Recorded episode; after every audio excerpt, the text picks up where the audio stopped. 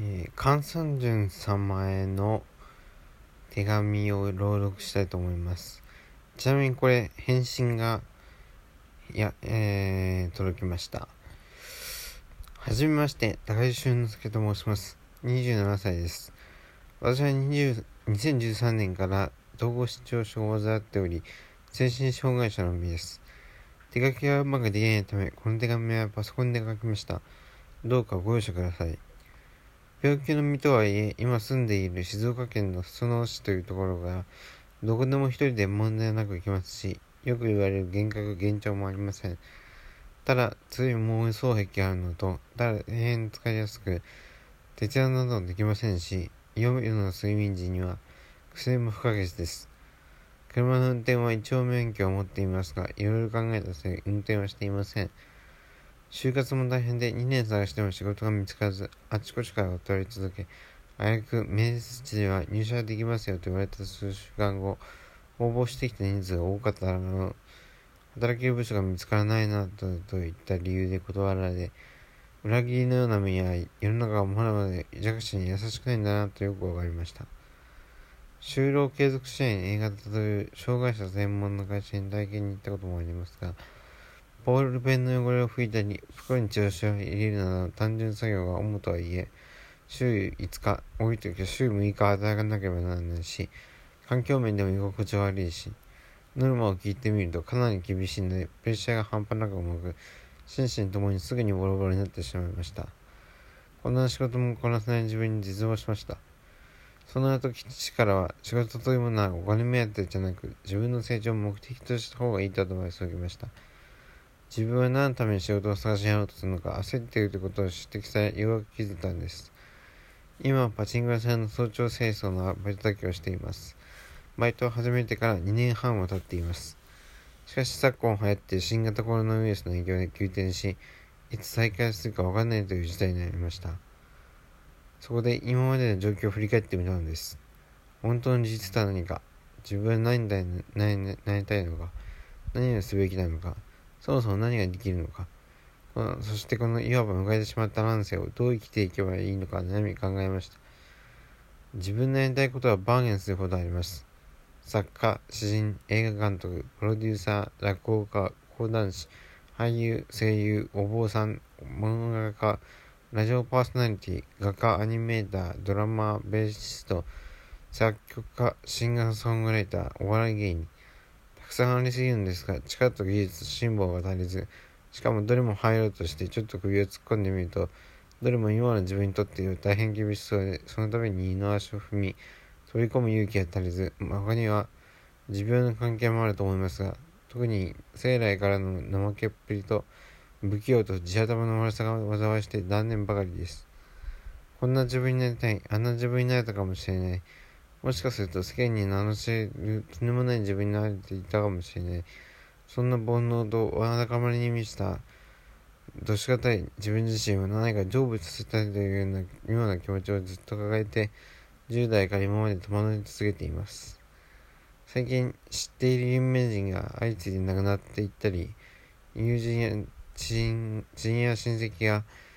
体調上品に崩していったり、みんなが職を失って困っている良さも目の当たりにして世の不条理を強く感じています。だから死にたいんです。なるべく早く。死に憧れてしまっているんです。でも自分がいきなり、今いきなり死んだら、周りにいる人、家族や友人がとても苦しむはずです。それは辛い。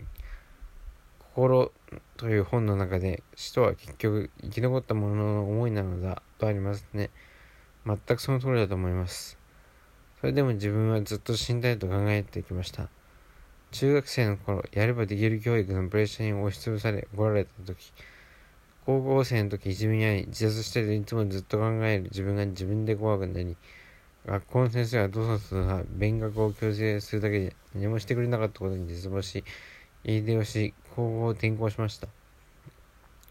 大学生の時には学業の厳しさに1年生で鬱になり、2年生の時に卒論が全く書けず追い詰められ、統合失調症を発症しました。今、あらゆるものが逃げたくて仕方ありません。自分のすぐそばに絶えず支援の不安があるのです。死について考えると虚無感に襲われ、自分って何だろうと思い悩みます。もし拳銃がアメリカのように手元にあったらと、国に自分を撃ってるはずです。そんな自分の死より、はるかに自分の周りの人の死の方がとても怖いです。もし家族が突然死んだら、もし知り合いが突然死んだら、もし親友が突然死んだら、心に出てくる西山直弘さんのように、3.11後の被災地ボランティアにも行こうと思えば行けたのです。でも、ボランティアどころか訪問さえできませんでした。自分が死ぬのは怖くないのに、他人の死や死についより傷ついている遺族の様を見る、もらったりすると思うと、怖くてしょうがなかったからです。他人の死が怖いといえば、実はある日、慕っていた恩師が交通事故で救出されたことがあり、その時のショックは今も忘れられませんが、それ以上のショックが親や友人が死んだ時にあるんじゃないかと大変恐ろしく思っています。もしかすると自分は近い将来、菅さんが書かれたこの心に出てくる直弘さんのように深く苦しむことになるのかもしれません。そしてすごく困ると思います。自分の周りには生きていてほしい人ばかりなのに、自分自身はそんなに大事じゃないという矛盾が自分の中で整理できず悩んでいます。また、心の中に出てきたような恋愛もしてきましたが、全部が他思いで合格して成功したことは一度もありません。自分が対応統合失調症だと言うと、みんな怖がったり不安があって、僕はかさってしまうのです。それも死にたくなる理由の一つです。でもそれこそ前日しましたが、交通事故で亡くなった恩師の娘さんとはずっと親しくさせてもらっていて、実は私はその娘さんにずっと片思いをしてるんです。その人には私が精神障害者だということを伝えています。しかしその人は恋人がいるようなんです。もし告白したら、これまでの良い関係が崩壊してしまうではないかと思い、気持ちはごちゃごちゃに困っています。どうすればいいのか悩んでいます。心は先に親が購入し、すぐに自分の手に渡りました。それから今日までページが破けるぐらい何度も読んで、最近久しぶりに読み返したら、親友の死を受け止めきれずに、ずっと悲しさ、悔しさに苦しむ直弘さんに対し、母さんの何とか励ますと書くやりとりに思わず涙が出てしまいました。本を読んで泣くことはめったにないので、自分でも驚きました。いつか心の感想を書いて、菅さんからサインをいただこうとずっと思っていたのですが、ずっと書けず、やっと書いたようなこの手紙になります。自分でまさかこんな内容になってしまうとはと、愕然しながら書いています。本の感想より自分の、の、えー、ことばかりになってしまい大変すみません。直弘さんと自分の自分が被っているような気がしたんです。残酷なものも相ま全て抱きしめていく。この世は人生は無常、それでも生きていく。自分はこれまで死にたいと何度も思ってきましたが、心読んでいる時は死にたいと思いませんでした。生を力いっぱい肯定していきたいと思うのです。この世界との燃えを断ち切る勇気は今の私にはありません。だからこそ悩むんです。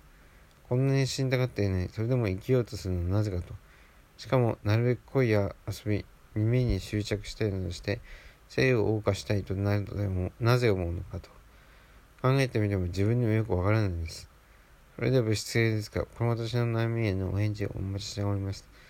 長文を最後まで読んでいただきありがとうございました。どうかお体に気をつけて、特には心のにご注意ください。えー、この手紙をですね、送りましたらですね、返事が届きまして、で、えー、ただですね、あの、本の、その、さ今手紙に出てきた、心という本をも送ったのですが、その本がですね、帰ってきません。えー、おはがきの出る返事をいただいたんですが、まあ、お忙しい方ですからね、まあ、帰ってこないのもやむを得ないかなとも思ったんですが、えー、そのおはがきを頂戴して、えー、お礼の手紙を書きました。おはがきありがとうございました。自分もはがきが書けているのに、病状も回復しましたので、お送りします。時の痛みとともに永遠の私服が訪れる。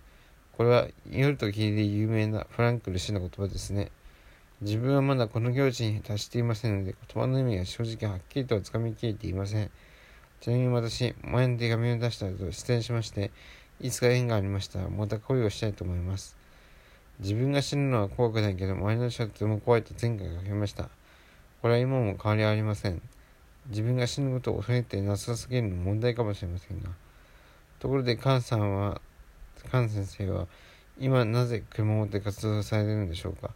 よろしければお答えください。そして、ハガキや手紙でもいいのですが、できればメールでお返事していただけますでしょうか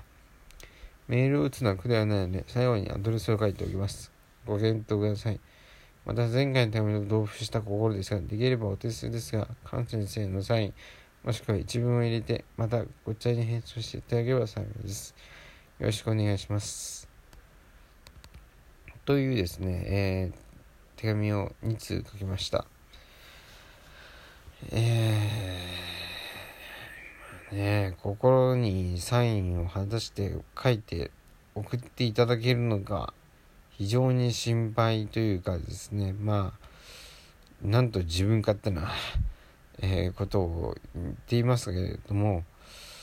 うーんまあちょっとうーん